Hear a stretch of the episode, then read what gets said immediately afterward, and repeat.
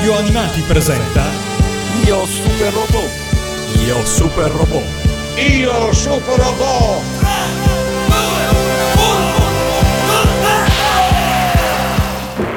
Figlio, figlio mio, puoi ancora vincere. Le onde cerebrali di Coros lo hanno portato ad una coscienza temporanea. Lo spirito dell'essere umano può vincerlo. Può vincere. Può vincere.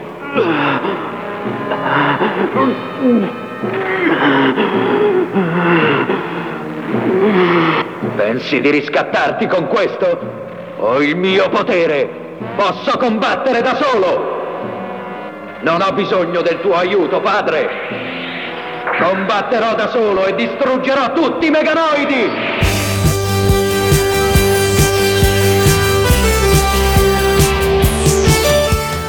Tutto è pronto su Radio Animati per la 44esima puntata di Io Super Robot. Io sono l'invulnerabile Matteo e con me c'è ovviamente l'invincibile Mito Common. per chiudere la terza stagione Odio mio padre della prima serie di Io Super Robot. Oggi parleremo di Uchu Senshi Barudios, da noi Baldios, serie animata dell'80, ideata da Kiyoshi Sakai, diretta da Katsuyuki Hirokawa, prodotta dalla Ashi e dalla Kokusai Eigasha con character design di Osamu Kamijo.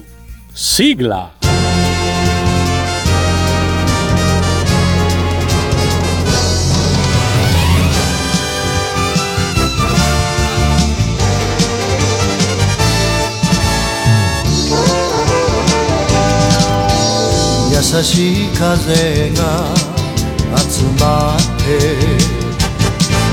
空のブルーになるんです。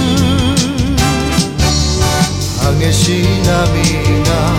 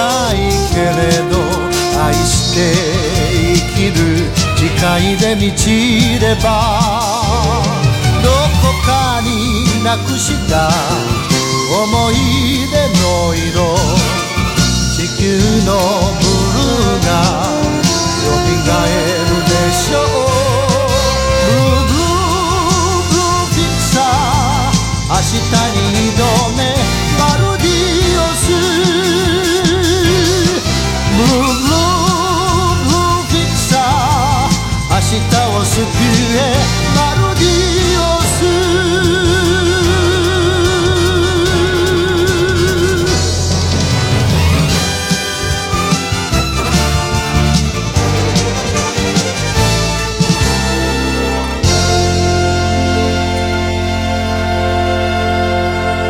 Baldios, il guerriere dello spazio, viene trasmesso dal 30 giugno dell'80 al 25 giugno dell'81 per un totale di 31 episodi. Fu trasmesso su Tokyo 12 dapprima il lunedì in Gold Time e poi dall'episodio 19 fu spostato alla domenica mattina. Per la verità erano previsti 39 episodi, ma Baldios, come il contemporaneo Ideon, fu terminato anzitempo. Baldios finì infatti 5 giorni prima di Ideon. Nel caso di Baldios, la conclusione fu ancora più brusca, perché lo staff aveva già prodotto altri episodi. Ho perso il conto delle serie super robotiche terminate anzitempo. Se non fosse per Gordian e Trider penserei ad una nuova crisi. Beh, le serie super robotiche di fine 70 ed inizio 80 si stanno evolvendo e la differente ricettività del pubblico dipende dal taglio e dal target. Baldur's appartiene senza dubbio al tipo di serie più mature e quindi più impegnative. Ma va detto anche che la storia della tormentata programmazione spiega il tragico esito della serie. Io amavo moltissimo Baldios da bambino, ma in effetti se le condizioni di trasmissione fossero state quelle giapponesi, probabilmente io stesso me lo ricorderei poco. La serie infatti partì con grandi ambizioni, lanciata dalla critica e ben pubblicizzata sulle riviste come anime di super robot che dovesse coinvolgere non solo bambini ma anche adolescenti e novità, il pubblico femminile. Questa attenzione per il pubblico femminile è in effetti una grandissima novità. Il che riuscì, ma le ambizioni erano decisamente troppo alte, perché l'avversario che doveva affrontare sul canale a fianco in prima serata era niente di meno che la seconda serie di Lupin III, trasmesso alle 19 su Nihon TV e ovviamente non era affatto un avversario facile, perché è vero che la serie si stava concludendo ed era al 141 episodio, ma per esperienza ti posso dire che tra gli ultimi 15 episodi di Lupin ce ne sarebbero stati di bellissimi, tra cui quelli conclusivi realizzati da Miyazaki. L'ambiziosa idea era quella di trasmettere Baldius all'inizio, un poco prima, già alle 18.45, per poi spostarlo dal sedicesimo episodio, cioè finito Lupin, alle 19. Tuttavia, il piano fallì miseramente e l'indice di ascolto di Baldias subì un vero e proprio KO, in senso stretto, perché subito dopo la seconda serie di Lupin, Neon TV trasmise la seconda serie di Rocky Joe, cioè il seguito di una delle storie più amate e che i fan aspettavano da nove anni. Puoi immaginarti quindi quanti bambini o adolescenti pensarono al Baldios in quella circostanza. Direi che non erano campioni di spionaggio industriale né alla Ashi né alla Kokusai e Igasha. Eh, il canale non poteva però non saperlo. Hanno pensato di farcela contro Rocky Joe. Invece, alla fine, non potendo competere, dal diciannovesimo episodio Baldios fu spostato la domenica mattina alle 7, cioè prima di Gordian. Decisione quantomeno drastica. Eh, pessima. Come ti dissi a proposito di Gordian, per il quale non ci fu problema, offrire un prodotto un po' più sofisticato a quell'ora non funziona. E già che non vendeva neanche il giocattolo, lo sponsor si tirò indietro e la serie fu soppressa alla fine di gennaio. Ci hai detto delle ambizioni, ci hai detto delle sventure, dici ora della produzione della serie. Nonostante il tragico finale, le prospettive erano rosee, anzi sembrava di essere tornati ai tempi d'oro del 76, quando addirittura la Nippon Animation creava Astro Robot e G-Geyser insieme alla Ashi. E con Baldios proprio la Ashi torna sulla scena super robotica e ci rimarrà, incontreremo spesso questa casa di produzione che dal 2007 si chiama Production Read, e stavolta sceglie come partner la Kokusai Egasha, con la quale aveva appena coprodotto due serie decisamente non robotiche, La balena giuseppina e Don della Mancia. La Kokusai Egasha però sarà famosissima negli anni Ottanta per Il magico mondo di Gigi, ma anche per Pollon, Nana, eccetera, e darà anche degno seguito a questa prima incursione super robotica producendo le serie del ciclo di Yota 9, cioè Braiger e i suoi sequel e molte altre. Quanto allo staff, se il regista della serie Kazuyuki Hirokawa era la sua prima esperienza, l'autore della storia di Baldios è un veterano e Akiyoshi Sakai, l'abbiamo già incontrato, con quantità di lodi, aveva concepito dai Kengo e prima a Tatsunoko aveva lavorato a Kyashan, Gatchaman e Tekkamen. E, sempre restando all'aspetto tecnico, non va trascurato anche il ruolo di Hideyuki Motohashi, un allievo di Shingo Araki che contestualmente stava finendo di lavorare a Lady Oscar e che avrebbe personalmente diretto il bellissimo episodio 29. Stiamo quindi per parlare di una serie di secondo piano oppure stiamo per chiudere la nostra terza stagione con una pietra miliare del genere super robotico? Da quello che ho detto finora si potrebbe pensare che Baldios sia un'opera minore e sfortunata, ma invece no. Baldios è una delle serie più amate dai fan dei classici, così come era del resto amata dalla critica all'epoca della sua trasmissione. Molte le copertine di anime dedicate a Marin e ad Afrodia, i due personaggi principali, rispettivamente il protagonista e l'antagonista. E il motivo è che che Baldios è, dopo Gundam e Ideon, l'esempio che la generazione appassionata di robotica stava maturando. Ci sono almeno tre aspetti che lo rendono interessante. L'obiettivo era infatti aggiornare la super robotica, combinandola con gli elementi caratteristici del genere shoujo, cioè il fumetto per ragazze, e inserendola in una trama dalle solide basi di fantascienza che potesse tenere il passo con le opere di Matsumoto, il successo dell'epoca. Sono impaziente di sentirti evidenziare l'aspetto fantascientifico di Baldios anche in relazione alle serie più recenti come Guardian o Gundam. Quanto al primo, confesso di non avere mai letto un shoujo ma nei miei vaghi ricordi di Baldios, ne vidi solo qualche episodio, il tema amoroso non era particolarmente accentuato, non più di quanto lo sia già stato in Daikengo o in Daimos. Non sarai deluso dall'aspetto fantascientifico. Quanto allo shoujo, eh, no, non è questione di tematica amorosa. La differenza eh, tra shoujo, cioè tra il fumetto femminile e quello per ragazzi, quello shonen maschile, è il punto di vista della narrazione. Negli shoujo viene narrata la maturazione della protagonista in prospettiva femminile, mentre i personaggi personaggi maschili sono abbastanza stereotipati, specularmente c'è a come avviene negli shonen per ragazzi. In Baldios i personaggi maschili non sono stereotipati, ma quelli femminili sono protagonisti allo stesso modo. È vero però che l'aspetto amoroso ha una componente invece importante, ma più che a Daigego e Daimos c'è un precedente a noi più caro, perché Baldios narra in fondo, in maniera nuova, la storia di un affascinante alieno dalla folta chioma dall'occhio ceruleo che si rifugia sulla Terra e combatte per lei, incantato dal mare e dai fiori, e in un contrastato rapporto con la principale comandante dell'esercito nemico. Quindi Actaros con Rubina, o meglio Daisuke con Teronna, occhio ceruleo a parte. Sì, per alcuni aspetti ci sono le basi del film di Cat Tiger, il film pilota di Goldrick, ma del tutto aggiornate. E c'è anche un altro precedente per Marin che non c'entra con l'amore ma con la guerra. In Astro Robot, prodotto dalla Ash, se ricordi, uno dei quattro protagonisti, il carismatico Janos, era per metà Moguru, cioè combatteva per la Terra ma proveniva dal popolo invasore come Marin. I richiami sono anche grafici, in alcune puntate Marin sembra assomigliare a Janos, in altre è come Actors. Tutto questo ti fa capire perché io da piccolo mi feci catturare subito da Baldios. Molto divertente la fonte di ispirazione che diventa addirittura citazione visiva e che io invece da piccolo non avevo colto. Ma direi che siamo pronti per iniziare il racconto. La storia è ambientata nel 2100 e si apre con il Pulsar Burn, un veicolo spaziale molto avanzato capace di viaggiare nel subspazio, che, guidato da Marin Reagan, si è arenato sulla Luna. Il primo episodio è un lungo flashback. Marin è un alieno proveniente dal pianeta S1, così chiamato perché è il primo pianeta del suo sistema solare. Pianeta purtroppo condannato, è completamente contaminato dalle radiazioni, tanto che la popolazione ha dovuto rifugiarsi nel sottosuolo ed è solo questione di tempo, ancora due anni, e per gli abitanti che già vivono in condizioni durissime tra rivolte e repressioni sarà la fine. Come Vega e come la Terra in Danguard, nonché Tekkamen. Precisamente, simili le cause, simili le soluzioni, che Baldius però ci fa vedere nel momento in cui vengono discusse e prese. La causa dell'inquinamento radioattivo è l'abuso del potere tecnologico. Ma chi ne ha la responsabilità?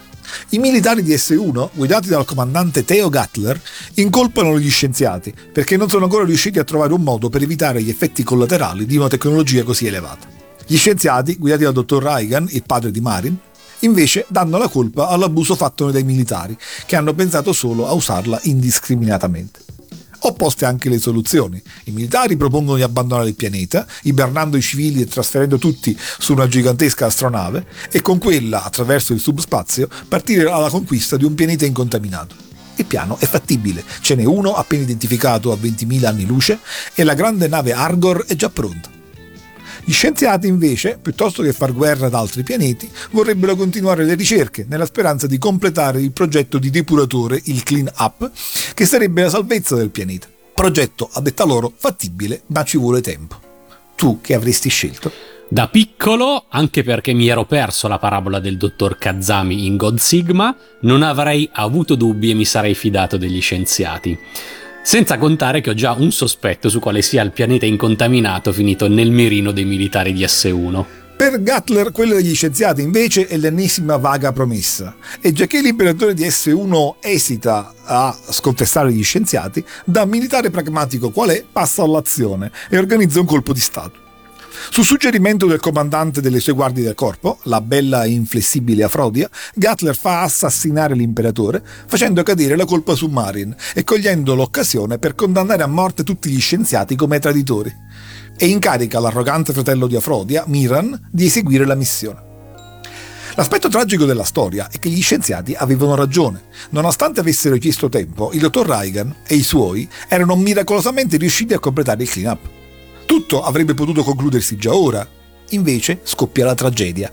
Miran, che non crede alla scoperta, fa distruggere tutto e quindi addio al depuratore e colpisce a morte il padre di Marin. Trova però resistenza proprio in Marin, che intervenuto per difendere il padre, uccide Miran senza volerlo e davanti agli occhi della sorella, che d'ora in poi nutrirà odio feroce per il nostro eroe. Beh, un attimo, uh, prima hai alluso ad Actarus Daisuke e Rubina Teronna, ma definire il rapporto fra Marin e Afrodia, un rapporto contrastato, mi pare un eufemismo. Prima Afrodia fa accusare Marin di tradimento, poi lo vuole morto perché ha reagito per difendere il padre uccidendo suo fratello anche se involontariamente. Capisco perché non ricordavo un tema amoroso.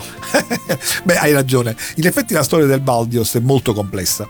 Lo stesso fatto che Marin abbia ucciso Miran involontariamente non è un caso, ma un aspetto importante della sua psicologia. Ad ogni modo a questo punto abbiamo il momento dell'affidamento della tecnologia. Il dottor Raigan, morente, affida a Marin il Pulsar Burn, con il quale, come Actarus, come Benjo, può fuggire via dal suo pianeta.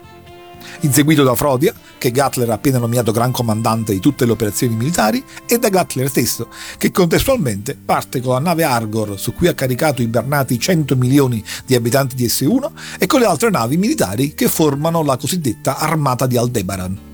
Nel momento in cui attivano il Warp, però, Afrodia, il Pulsar Burn e tutta la flotta di Aldebaran rimangono travolti da una tempesta dimensionale e sono catapultati nel nostro sistema solare. Marin finisce sulla Luna, gli altri invece tra Marte e Giove e lì, già che ci sono, attaccano gli avamposti terrestri. E non si tratta ovviamente del Giappone. Eh no, peraltro è un caso addirittura il fatto che l'attacco sia la Terra. Prima mi ero dimenticato di dirtelo, ma non era la Terra il pianeta che avevano individuato ma già che in fondo la Terra è un bel pianeta, mentre Argor rimane parcheggiata nel subspazio, l'armata di Aldebaran procede all'invasione. E gli attacchi sono omicidiali, perché la tecnologia di S1 è superiore e i loro mezzi sono appunto capaci di viaggiare nel subspazio. Interessante una prima puntata a flashback che introduce subito tutti questi antefatti, presupposto evidentemente di una trama ben complessa. Marin dunque è fuggito da S1 portando con sé un po' come Actarus un'importante tecnologia aliena, Marin però l'ha ricevuta in dono dal padre e può quindi, ancor più di Actarus, usarla come meglio crede. E intuisco, avendo il potere di viaggiare nel subspazio, potrà essere ben utile ai terrestri. Le premesse per un incipit super robotico ci sono tutte e sono già impaziente di vedere l'entrata in scena di Baldios. Eh, devi patentare ancora un po', perché le cose per Mari non sono affatto facili. Nel secondo episodio fa la conoscenza con la squadra terrestre. Marin viene infatti raccolto sulla Luna da tre membri della squadra dei Blue Fixer, il corpulento giapponese Raita Okuto, l'americano Jack Oliver e la greca Jamie Oshino, che lo portano alla loro base sulla Terra. Con questo ritorno alle origini poteva anche starci un gruppo di protagonisti tutti giapponesi, ma la scelta è evidentemente per la varietà multietnica di Gaikin, Mekander, Gundam e Ideon. Dici quindi di più sui Blue Fixer e sulla loro base. Almeno questa si trova in Giappone? Eh, la base no, mi dispiace, non si trova in Giappone, ma è ben nascosta in un luogo che all'inizio non conosciamo. Se ti può consolare però, è giapponese il loro capo, Takeshi Tsukikage, che tuttavia in Italia abbiamo chiamato Jonathan Bannister e così da noi si è perso anche questo minimo residuo di orgoglio nazionale giapponese. I Blue Fixer invece sono un'organizzazione dell'Unione Mondiale Terrestre, ma dotata di una certa autonomia. Fondata una decina d'anni prima con lo scopo di investigare l'ambiente terrestre e sorvegliare l'inquinamento radioattivo e atmosferico, si sono gradualmente trasformati in un'organizzazione di difesa dotata di un proprio arsenale bellico, grazie allo sviluppo del Baldi Price e del Keter Ranger, due formidabili mecha, uno aereo e l'altro terrestre, ma entrambi capaci di andare nello spazio. Un poco inquietante questa evoluzione da gruppo di ricerca scientifico a struttura paramilitare.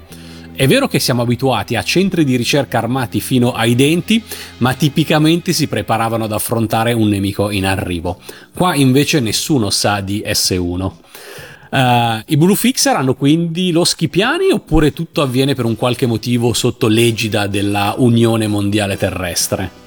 Eh, giusta considerazione. Eh, da un lato è il tentativo di maggiore realismo perché si mostra l'evoluzione della struttura, ma dall'altro in effetti è una raffigurazione delle iperambigue implicazioni militari del potere scientifico.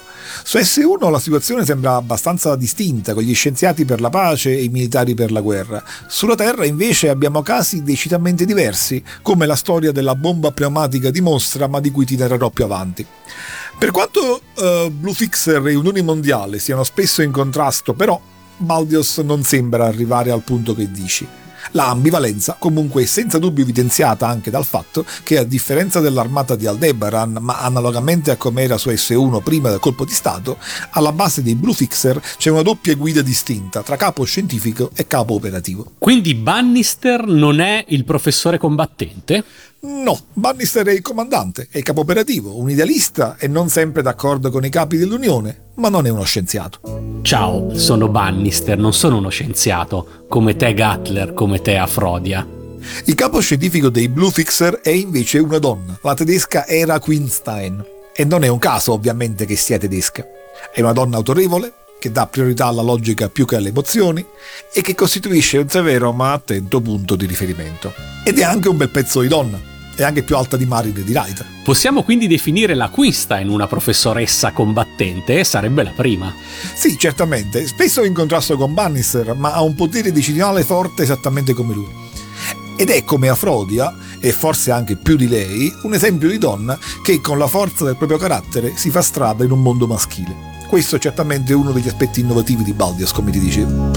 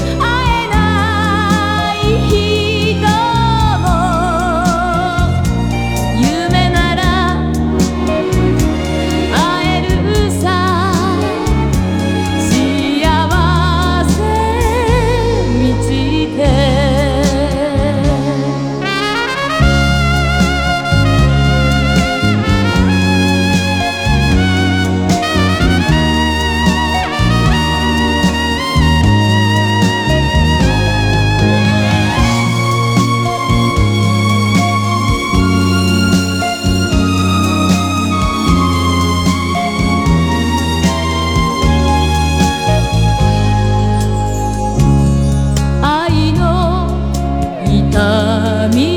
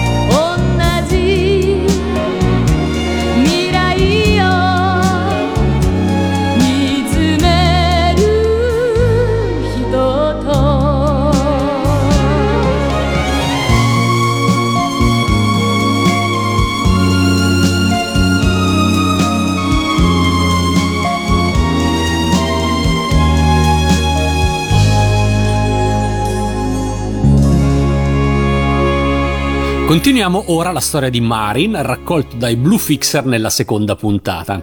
Ci anticipavi che per lui le cose non sono affatto facili. Sì, perché non siamo nella prima o nella seconda stagione di Super Robot, ma nell'80, e Zambot non è passato in vano.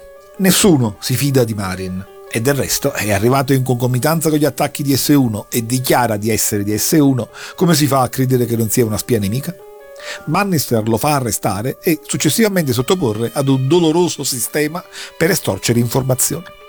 E però la cosa bella è che Marin, all'inizio, più che delle azioni dei terrestri, è colpito dal fatto che sulla Terra ci sono i fiori, il mare, il cielo blu.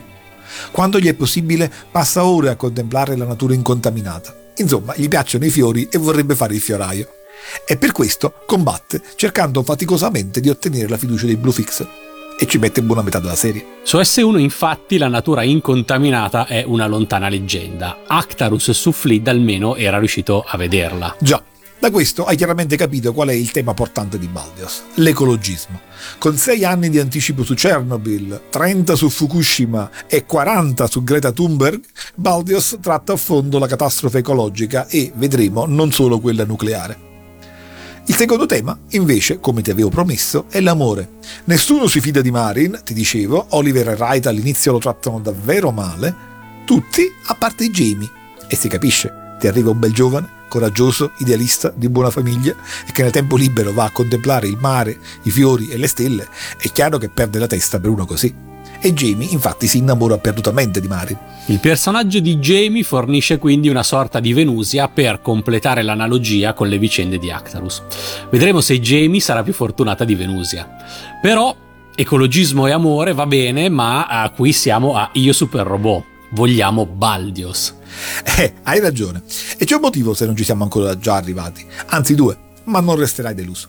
Baldios è il primo super robot prodotto di tecnologia mista è frutto della combinazione del Pulsar Bar di Marin, costruito da suo padre, con il Baldi Price di Oliver e il Kitter Ranger di Wright, costruiti dalla dottoressa Queenstein. Questa combinazione viene resa possibile proprio dalla Queenstein che, non appena si accorge che il Pulsar Bar può viaggiare nel subspazio, lo modifica, consentendogli di agganciarsi con gli altri due mezzi. E così, solo nel quarto episodio, i nostri sono finalmente capaci di unirsi per formare il Baldios e così contrastare l'armata nemica. Dunque Baldios all'inizio della serie non esiste ancora. Questa è una novità assoluta, così come l'idea della tecnologia mista. Esatto, e peraltro il fatto che Baldios sia l'unione di mezzi non nati originariamente per essere combinati tra di loro è all'origine della caratteristica asimmetria della trasformazione, cosa che, unita al fatto che Baldi Price e Cater Ranger fossero asimmetrici di per sé, tanto faceva soffrire il nostro tecnico da bambino al punto da indurlo ad abbandonare la serie. Povero piccolo freccia. I mezzi di Oliver e di Wright diventano le gambe del robot. Dal punto di vista estetico però il risultato è molto armonico ed è sulla tipologia di Zambot, Daitan e Dekengo. E il secondo motivo? Il secondo dipende dall'inserimento del super robot nella fantascienza. Baldios è a metà tra l'evoluzione robotica di Tomino e la tradizionale narrativa di Nagama. La struttura non è quindi quella continua del Gundam e ciò nonostante si vuole narrare una space opera credibile.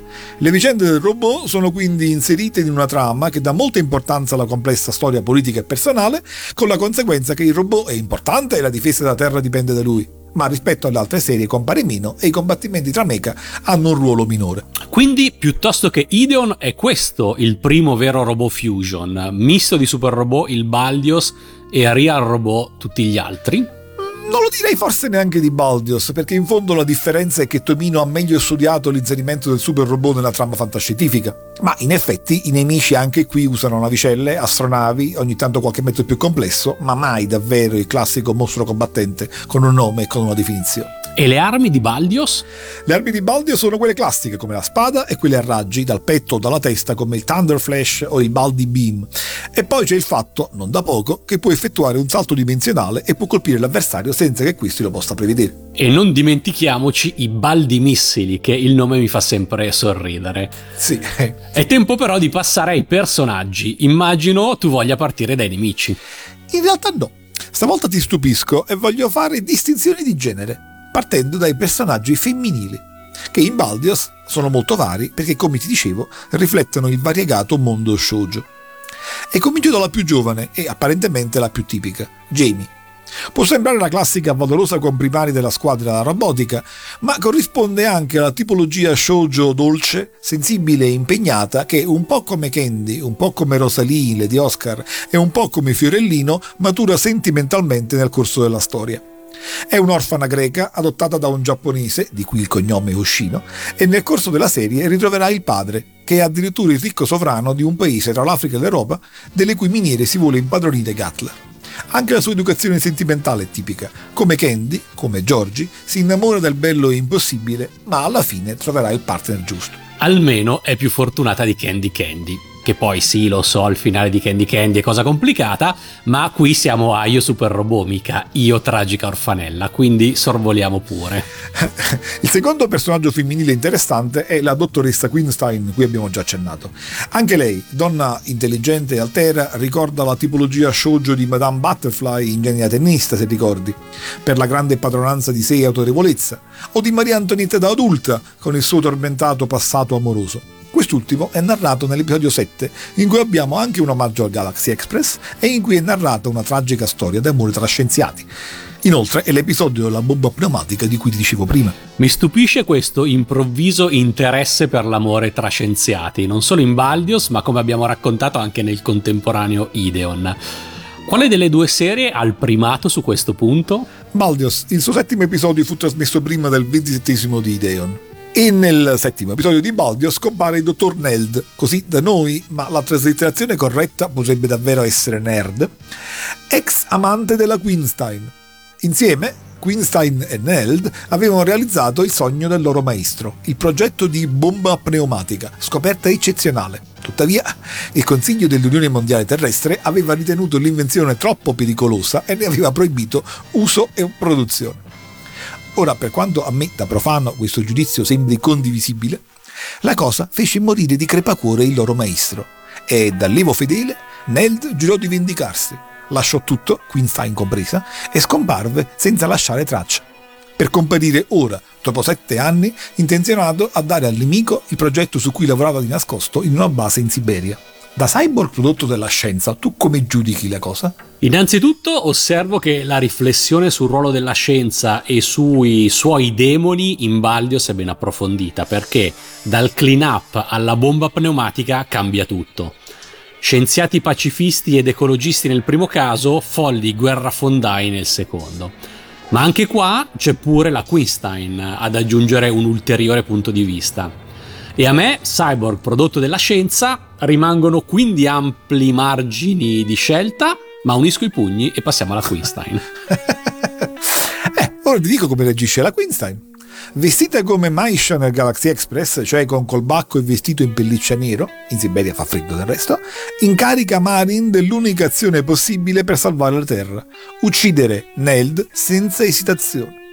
Lei sa infatti che lui non si arrenderebbe mai, mentre morto lui, Aldebaran non sarebbe in grado di realizzare la terribile bomba. E dà a Marin una protezione con cui penetrare nella base. Marin non è però l'uomo giusto per questa missione e infatti non riesce a uccidere Neld, anzi è quest'ultimo che sta per uccidere Marin. Ma interviene a questo punto Maisha, cioè pardon, Queenstein, che spara a Neld. Non lo uccide, ma lui capisce che è finita e si suicida e sulle note di una struggente canzone apprezziamo il carattere d'acciaio di Era Queenstein. 星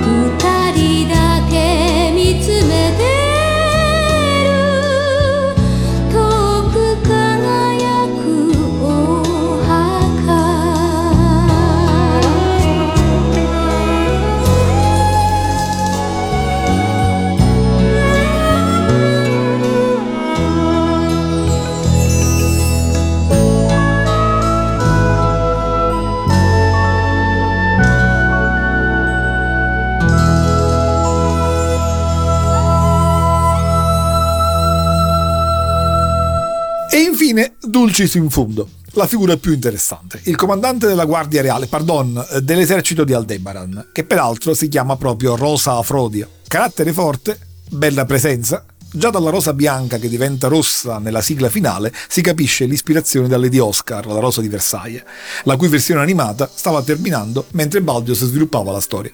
Ed infatti, fin dalla prima puntata, si capisce come Afrodia abbia intenzione di reprimere la sua femminilità e come, per certi aspetti, sia la versione fascista di Oscar. Fascista? Beh, vedi un po' l'episodio 11, che è quello in cui Afrodia, lamentando gli insuccessi, emana le draconiane quattro leggi dell'esercito di Aldebara. Primo, pena di morte per chi agisce di propria iniziativa. Secondo, pena di morte per chi volta le spalle dinanzi al nemico.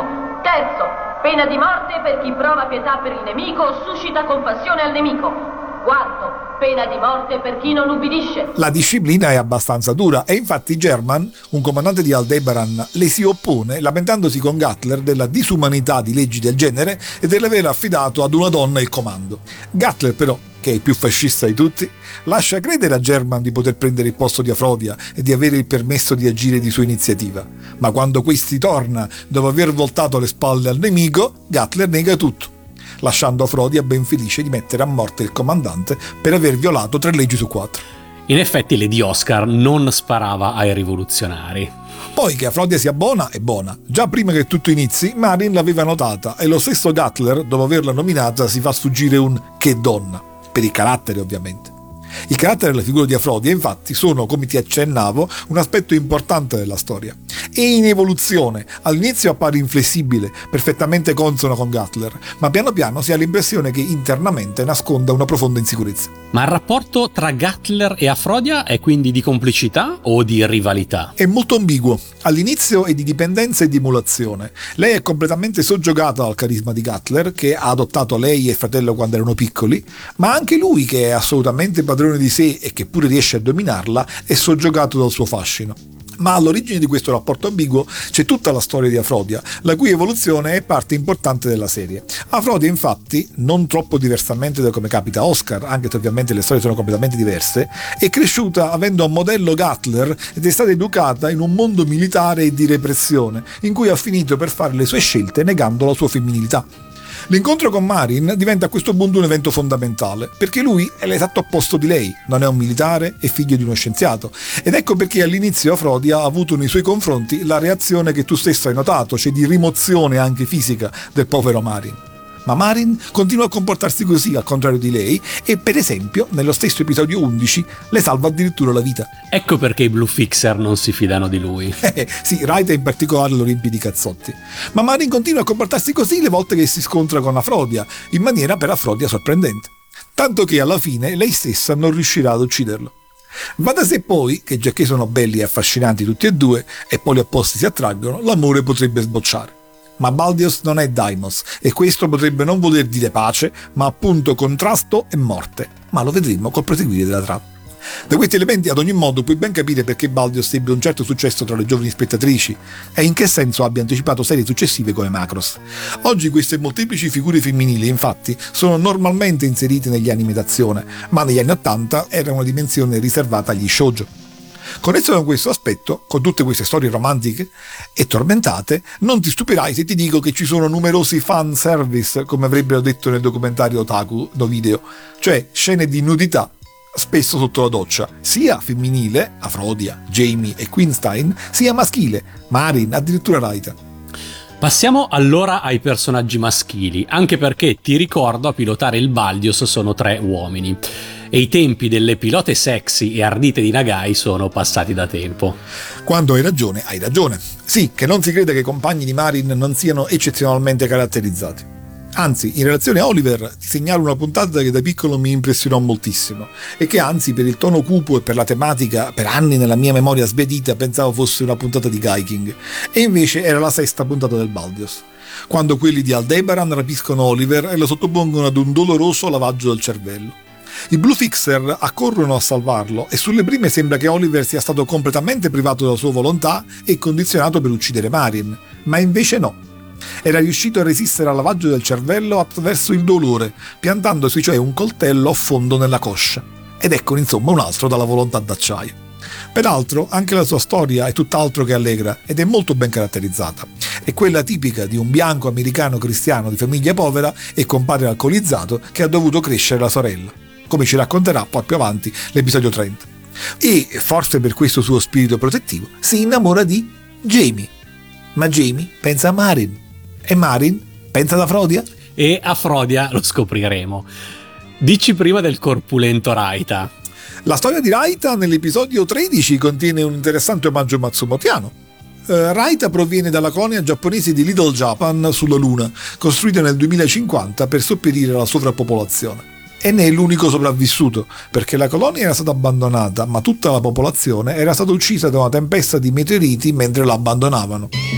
O almeno così si credeva. Se pensi a Little Japan sulla Luna che non c'è più corpulento Raita una lacrima vien giù. Sulla Luna Raita reincontra i suoi genitori, ma non sono i suoi genitori, sono androidi, costruiti dagli anziani della colonia che non avevano voluto abbandonarla e che avevano costruito un mondo artificiale costruendosi appunto dei figli fedeli che li accudissero. Bello è il commento di uno degli anziani all'arrivo dei Blue Fixer che reclamano la base come un punto strategico per la guerra. Uh, non bastava la generazione dei figli a volerci fare andare via, ora ci si mettono anche i nipoti. Dagli torto e da ultimi giapponesi, è davvero il caso di dirlo, periscono combattendo sia contro i terrestri sia contro l'esercito di Aldebaran.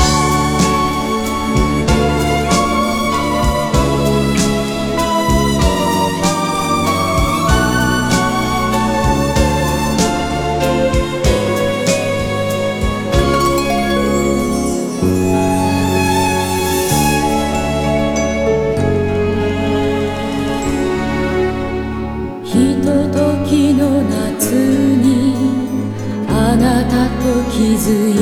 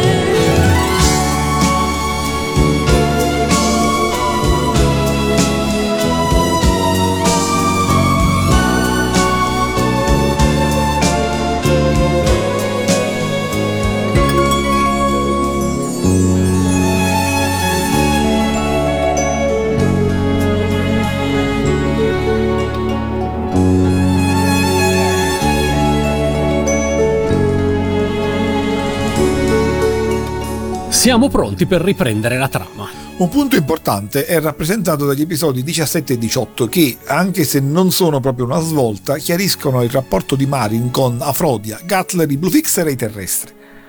Come ti avevo detto, uno dei problemi fondamentali è che i terrestri non si fidano di Marin. Oliver e Raida sono arrivati ad avere fiducia in lui, ma l'Unione Mondiale no. Appena questa costruisce un robot capace di riportare una serie di successi contro Aldebaran, chiedono subito la sostituzione di Baldios con questo Ganjard, peraltro brutto assai. Bannister si oppone, ma in realtà dietro il successo di questa brutta copia c'è un riuscito piano di un ufficiale di Aldebaran, il quale aveva simulato la sconfitta al fine di indurre i terrestri a pensare di fare a meno di Marin. E riesce a fare ancora di più, riesce a portare Marin sulla base di Aldebaran convincendolo che Bannister lo voglia far uccidere e a convincere Bannister che Marin abbia deciso di abbandonare la Terra e tornare dai suoi compatrioti di S1. E Ganjard intanto viene distrutto. Questo mi ricorda l'arrivo di Texas Mac in Jetta Robot, ma qui si vuole sostituire addirittura l'insostituibile super robot protagonista. Tuttavia Marin naturalmente non ha intenzione di abbandonare la Terra. Lo simula solamente anche lui per avere la possibilità di affrontare Gatler. E con l'episodio 18 c'è un doppio confronto, prima con Afrodia, che cerca di ucciderlo ma non ci riesce, e poi con Gatler, che affronta Marin con coraggio, chiamandolo traditore di S1. Qui si sarebbe potuto risolvere tutta la storia, ma Marin, colpito anche dal modo con cui Afrodia difende il dittatore, pronto a sacrificarsi per lui, risparmia entrambi e torna sulla Terra. Questo aspetto del carattere di Marin, questa sua esitazione gentile a fronte invece della determinazione con cui Gatler riesce a dominare le persone, è forse uno dei punti più interessanti di Baldios e di certo quello che lascia un'ombra inquietante su come si possa sviluppare la storia. È un fatto positivo o è una debolezza? Di positivo comunque c'è che finalmente i terrestri capiscono da che parte sta. Oddio. boh. Alla fine viene infatti accettato come membro definitivo dei Blue Fixer. Beh, oddio, lo dico anche io. Io veramente proprio qua avrei avuto più dubbi che mai. Poteva uccidere Gatler e Afrodia e non lo ha fatto. Senza contare poi l'insegnamento di Godzigma. Troppa pietà con il nemico porta male. Eh, purtroppo non avevano ancora trasmesso quell'episodio. E va detto poi che in quanto errori fatali in Baldios l'umanità non fa altro dall'inizio alla fine.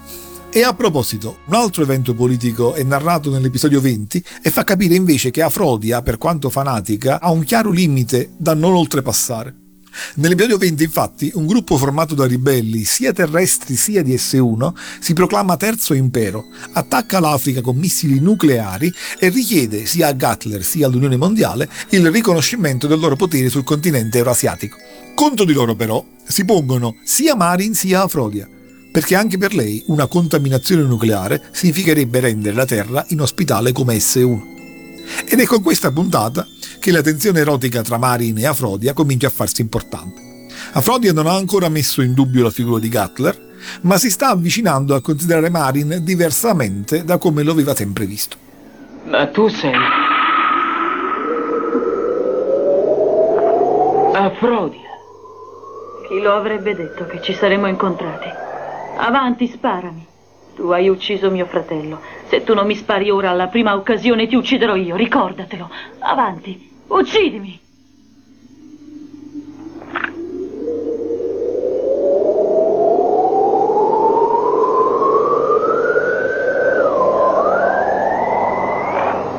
Perché? Perché non spari? Ne ho abbastanza. Io e te siamo nemici, è vero, ma io sono qui per scongiurare il lancio dei missili atomici. Guarda qui invece. Per che cosa abbiamo combattuto? Perché? Perché questi uomini sono dovuti morire? Marin, uccidimi. Ti prego, uccidimi. Anche questo improvviso sviluppo a Trois è inedito in una serie super robotica e interessante e sto parlando ovviamente dell'arrivo del terzo impero. Ma un po' di sana tradizione, un qualche potenziamento del Baldios? Come no? Giusto poco dopo, con l'episodio 24, il Baldios, terribilmente danneggiato, viene potenziato e diventa capace di funzionare con l'energia psichica di Marin. Baldios intergalattico. Ma questo fa scoprire al nemico la posizione della base dei Blue Fixer. E sai dove si trova? In India, vicino alla costa occidentale. Ecco dov'era. Sì, il bello è però che si sposta, perché, come tutte le vere basi di difesa super robotiche, si rivela capace di decollare.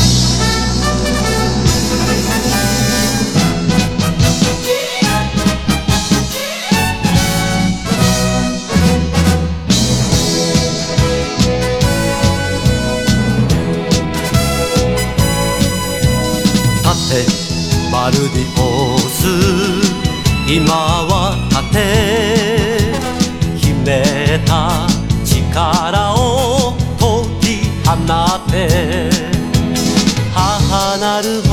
の悲しみを汚す相手は許せない。飛べパレサバンなれバルディプライズ。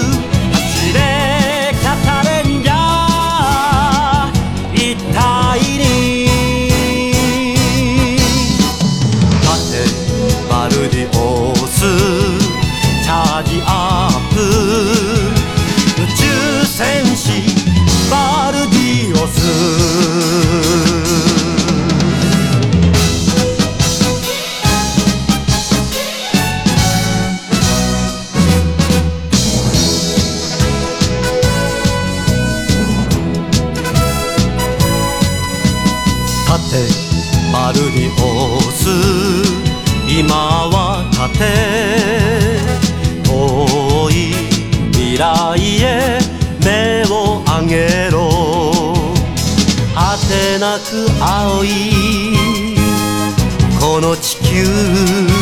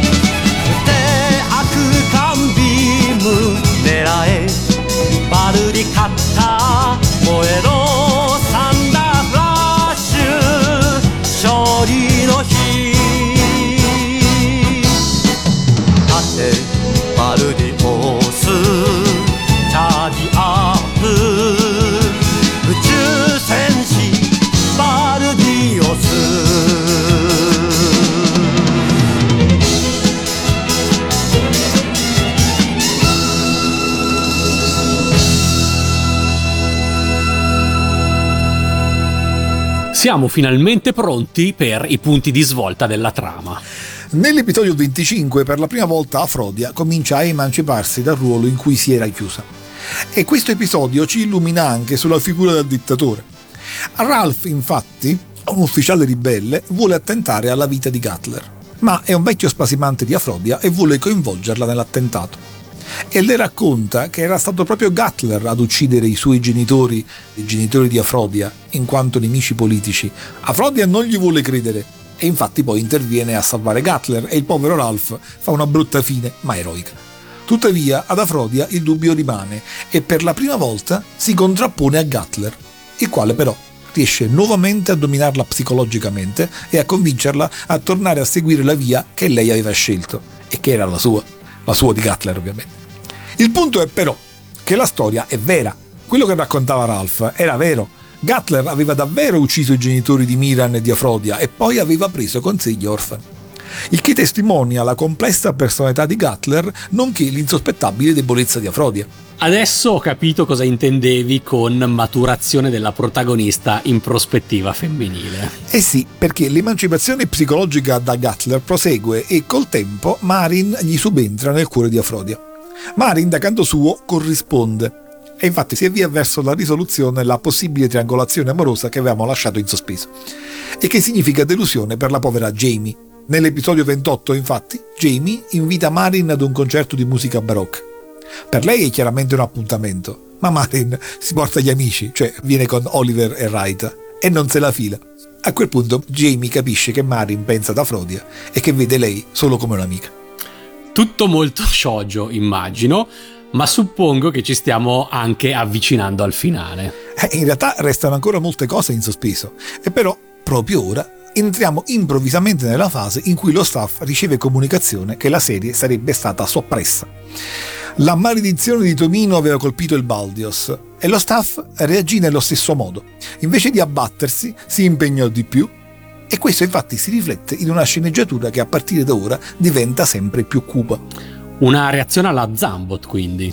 Sì, sì, gli attacchi di Gatler diventano sempre più estremi, sempre più finalizzati alla estinzione della popolazione terrestre, perché geniale metafora della produzione, la flotta di Aldebaran e soprattutto la base Argor non hanno quasi più energia e occorre fare presto.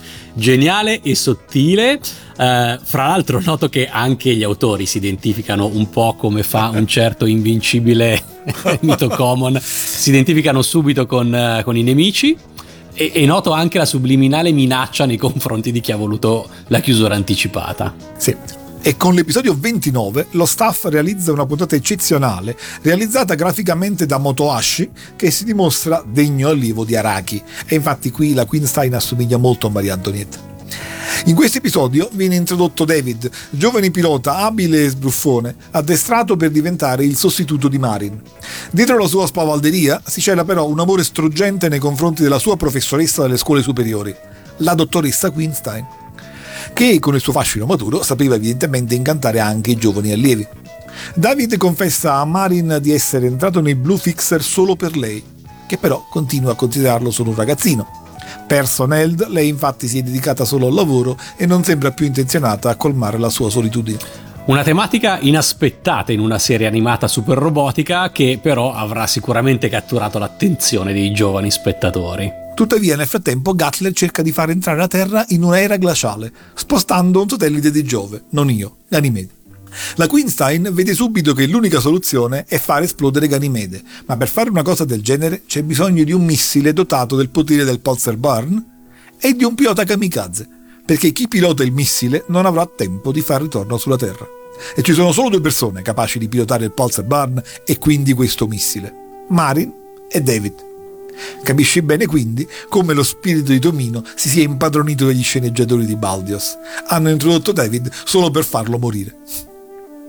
E David accetta, pronto a morire per la sua amata professoressa. La missione è prevista per la mattina successiva. E qui abbiamo un evento che non ha precedenti che io ricordi non solo super robotici, ma proprio nell'animazione giapponese degli anni 70.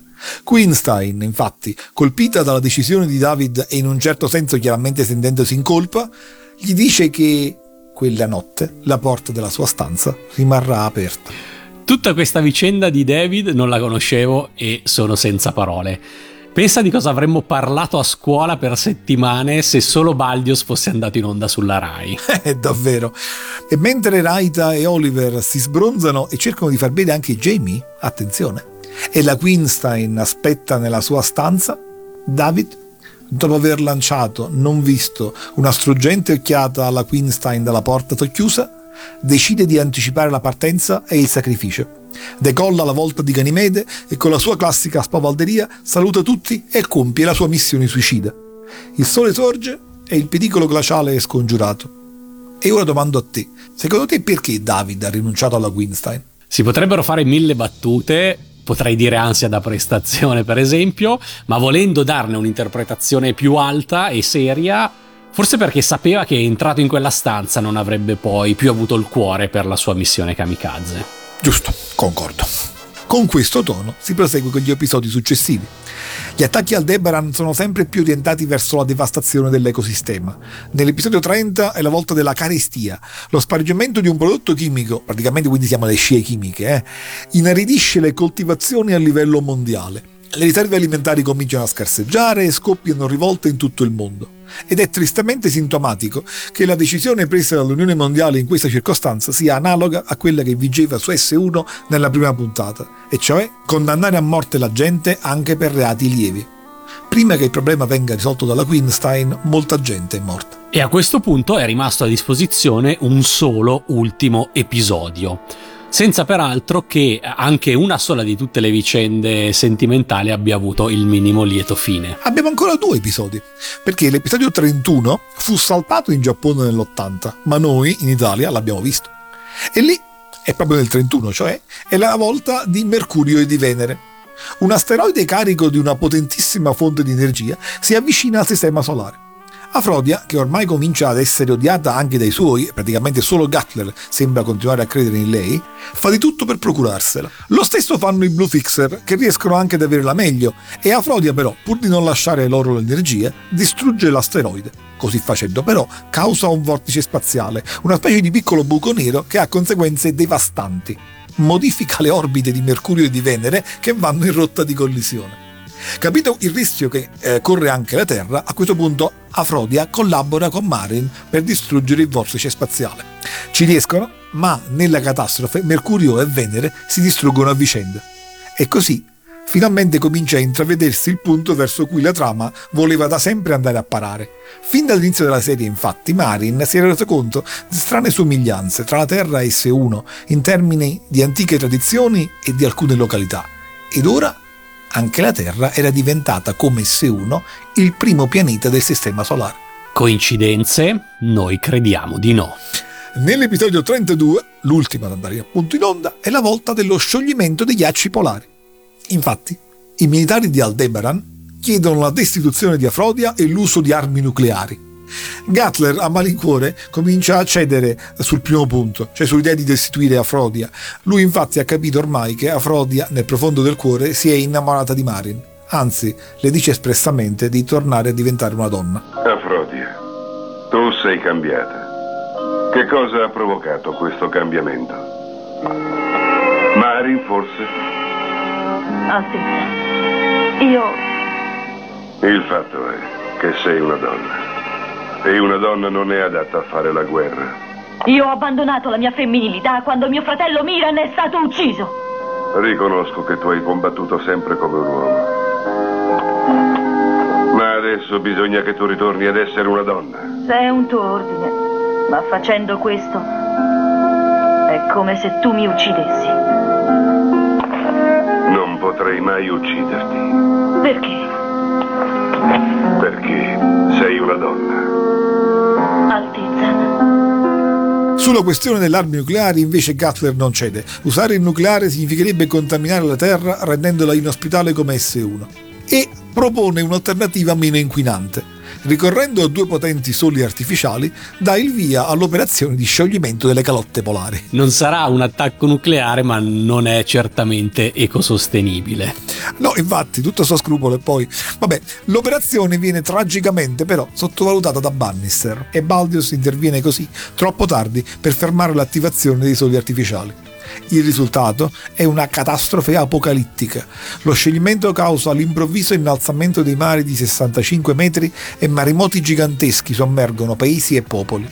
Da questo evento periranno 3 miliardi e mezzo di persone, i membri della base sono costretti ad assistere impotenti alla catastrofe che colpisce e uccide, tra gli altri, tutti i loro cari. Onde gigantesche spazzano via intere popolazioni e sulle note della sigla finale una di queste onde si tinge di rosso e vi compare la parola Fine.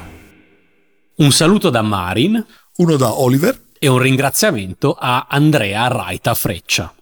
Baldios l'invincibile. Lo seguiremo finché ci sarà.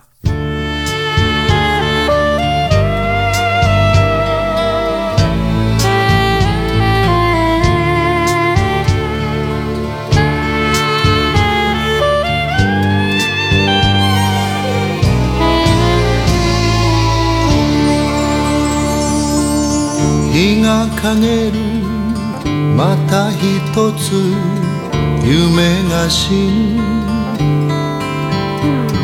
それでも行くのかマリン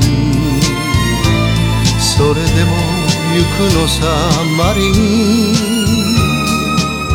誰かの命の花びらが風に震えている限り憎しみの砂漠を乗り越えて愛のオアシス探すのさ。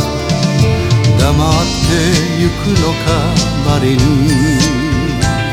黙ってゆくのさマリン男だ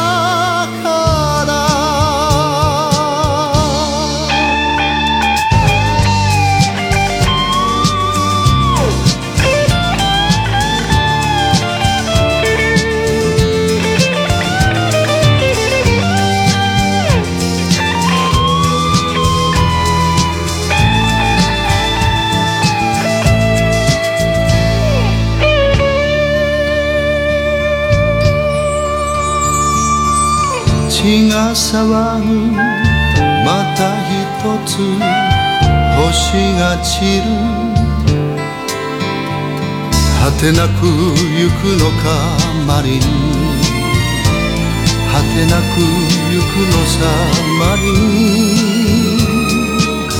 どこかで緑の若い葉が朝を信じている限り苦しみの